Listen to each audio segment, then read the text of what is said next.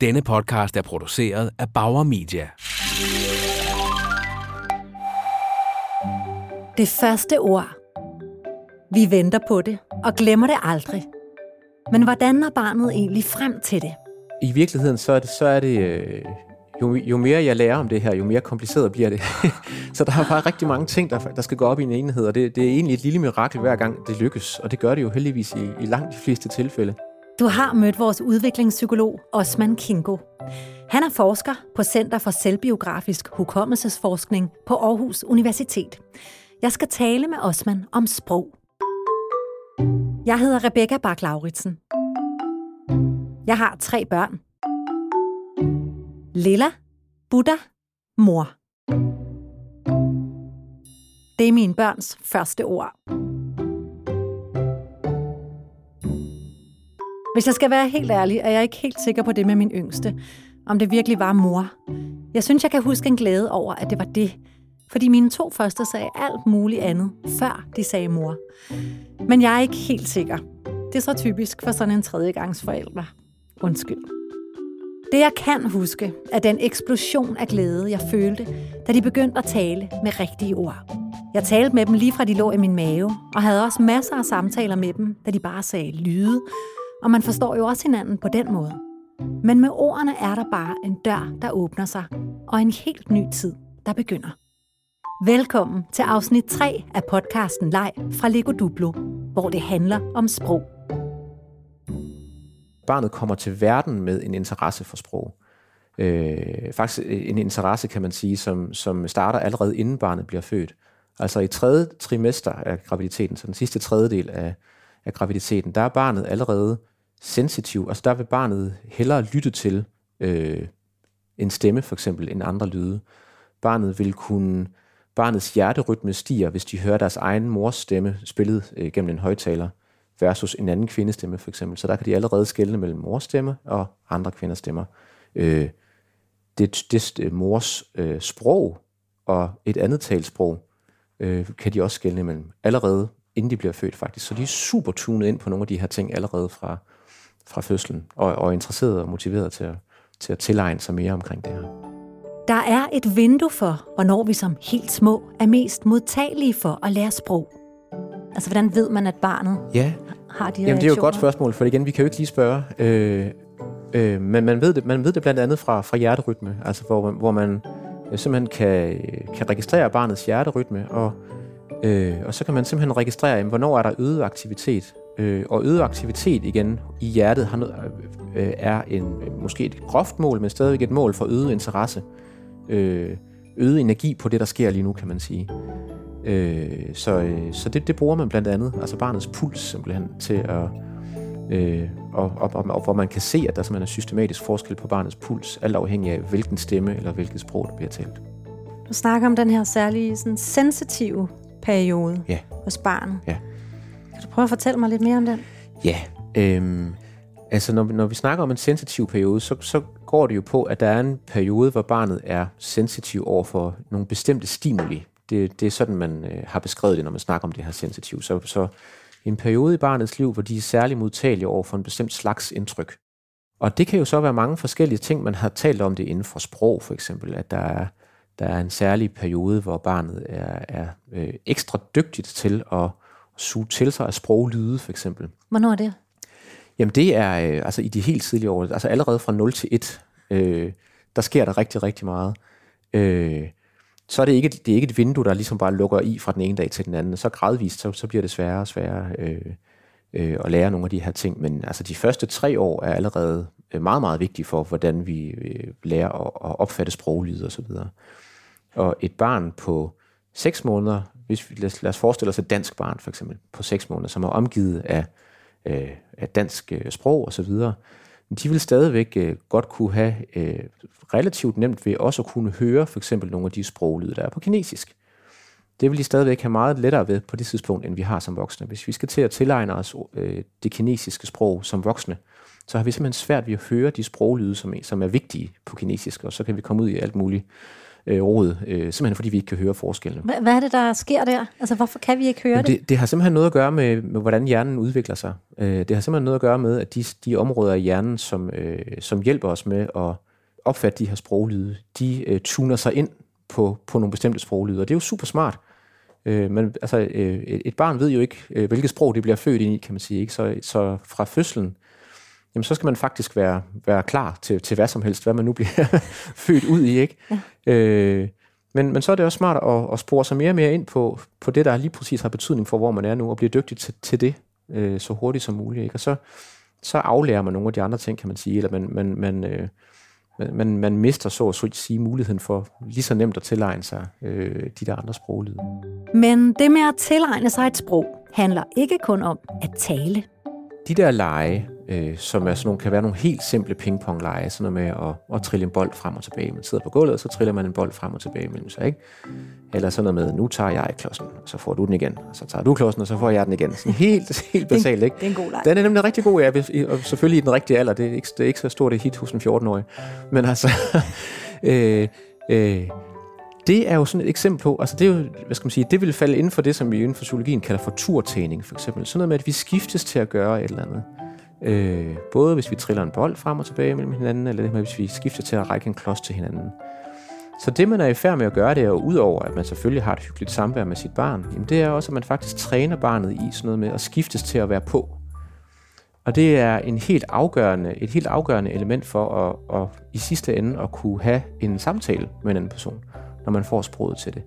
Det der med, at nu taler jeg, og så lytter du, og så prøver jeg at tige stille, mens du taler, øh, så, vi, så vi skiftes til at være på, og så har vi vores opmærksomhed hos, hos mig, og så har vi vores opmærksomhed hos dig bagefter. Det er sådan en helt grundlæggende ting, som, som for de fleste velfungerende mennesker, der, der, øh, der er det så basalt, så man ikke tænker over det. Det er ikke noget, vi er bevidste om, vi gør det bare.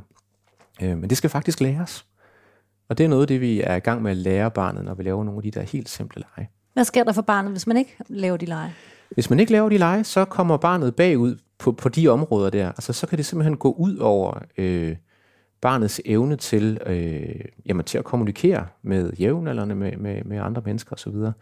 Og det er jo selvfølgelig ikke, øh, det er jo ikke fordi, at det går helt galt, fordi man lige kommer hjem fredag aften og er for træt til at lave den der leg, men det er jo klart, det, hvis vi taler om, at man sådan konsekvent ikke får, lavet, får lejet den type leg med, med, med, med sit barn, eller har den form for samvær med sit barn, jamen så, så kan det godt blive et problem.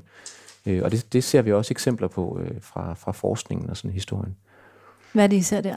Jamen der, altså, det, vi ser eksempler på, øh, på børn, der, der for eksempel er vokset op i, i altså under meget ringe omgivelser. Vi, der er de her øh, eksempler på børn fra, øh, fra rumænske børnehjem, der, mm. øh, der, der vokser op øh, under meget sådan pover øh, omstændigheder, ikke har den der menneskelige kontakt, øh, netop ikke bliver trænet i det der øh, nærvær og samvær. Øh, der kan vi altså se øh, øh, mange, mange år øh, efter det, at, øh, at de, de kan have vanskeligheder, de kan virke afstumpede, de kan virke, øh, hvad skal man sige, mindre i stand til at, at have en meningsfuld samtale med andre mennesker og lytte til, hvad de andre siger, og have empati og så videre.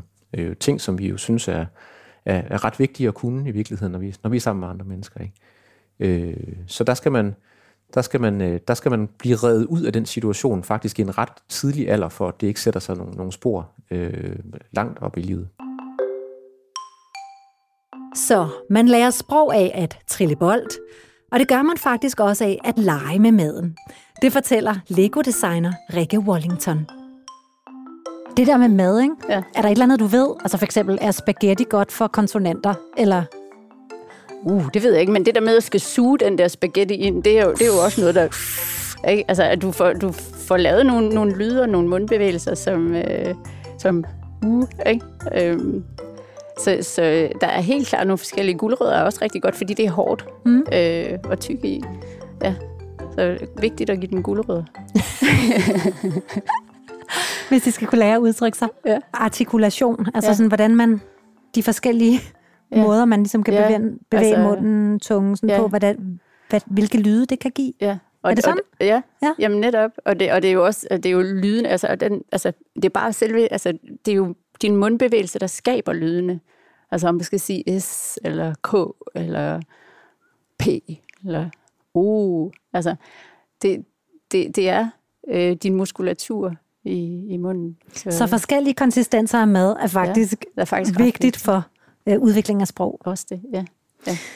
Så, og, og, og, altså mad kan man, vi har altid sådan, når vi laver kartoffelmus hjemme hos os, så skal, så skal man lave ansigter med det og sådan noget, ikke? Så ordentligt klædt kartoffelmus, og så øh, kommer der pølsestykker som øjne, og ærter som hår, eller broccoli, eller, eller, eller hvad det er, og så, så, laver, så laver vi ansigter, forskellige ansigter, det synes mine børn altid er så sjovt.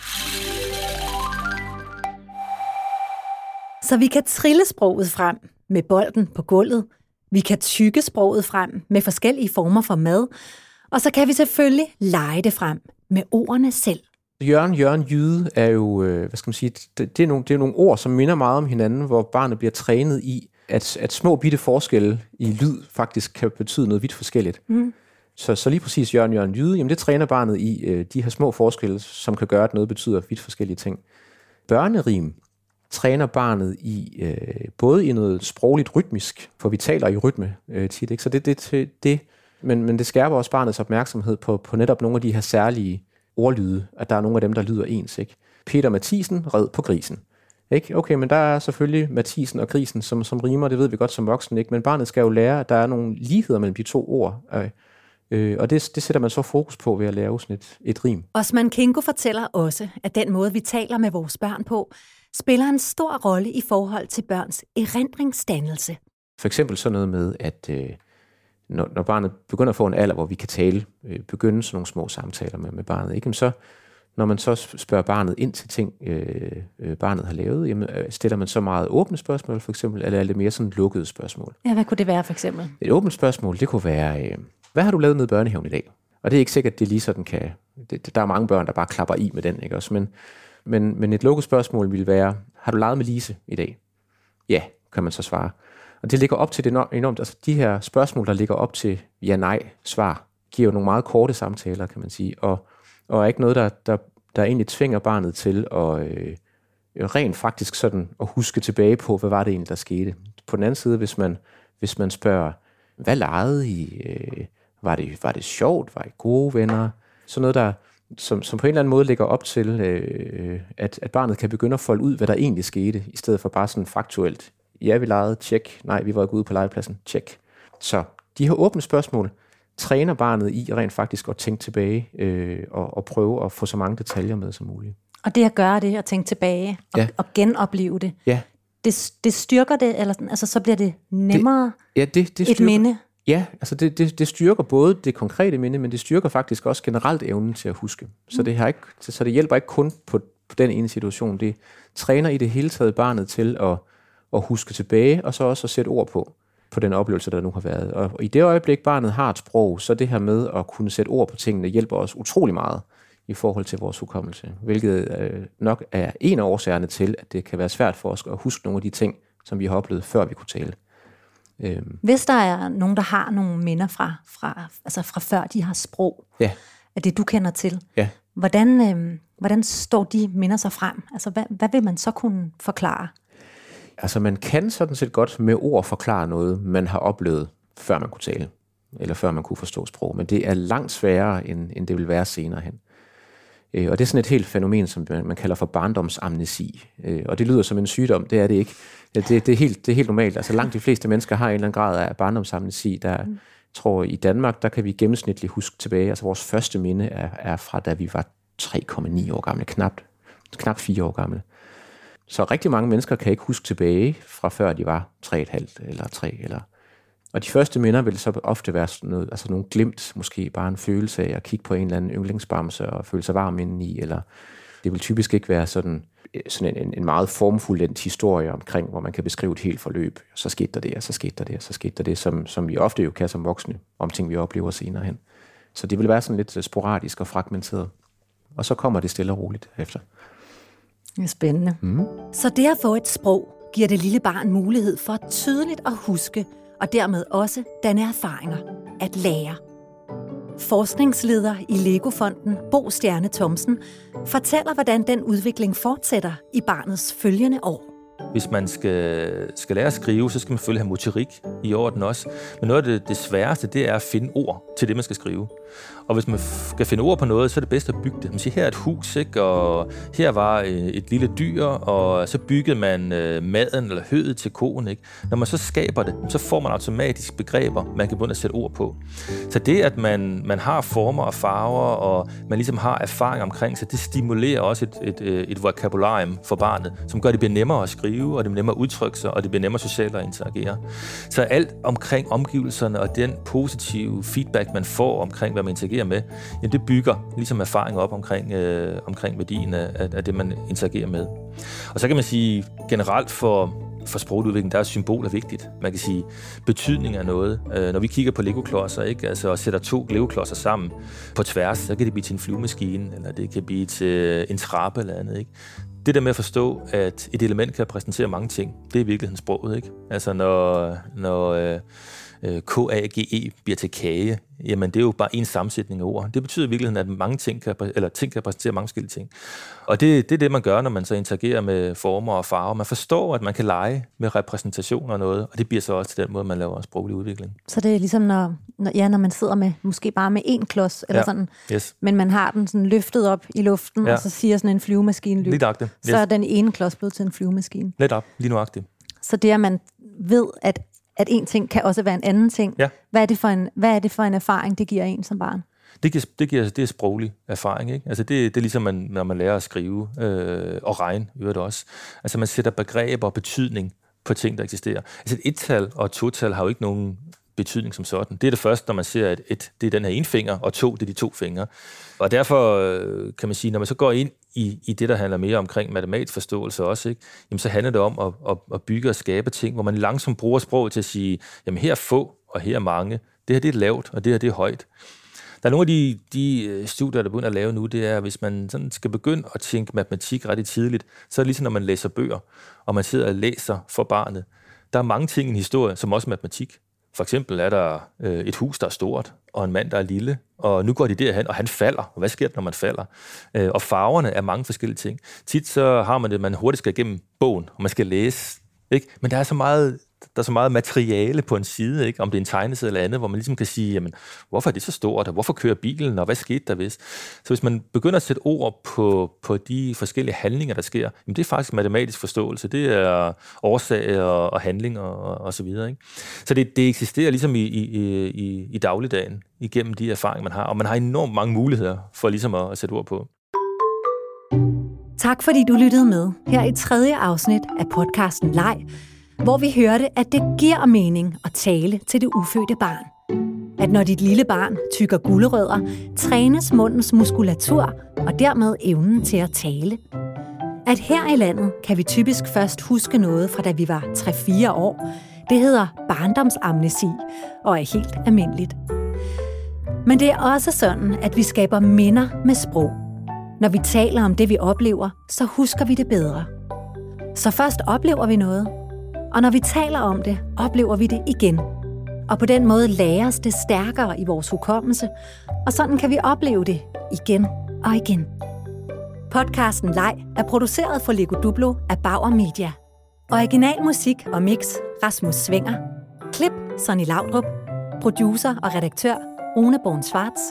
Mit navn er Rebecca bak lauritsen Hvis du kunne lide vores podcast, så gå endelig ind og giv den en rating i din podcast-app. Det hjælper andre med at finde frem til den. Tak fordi du lyttede med.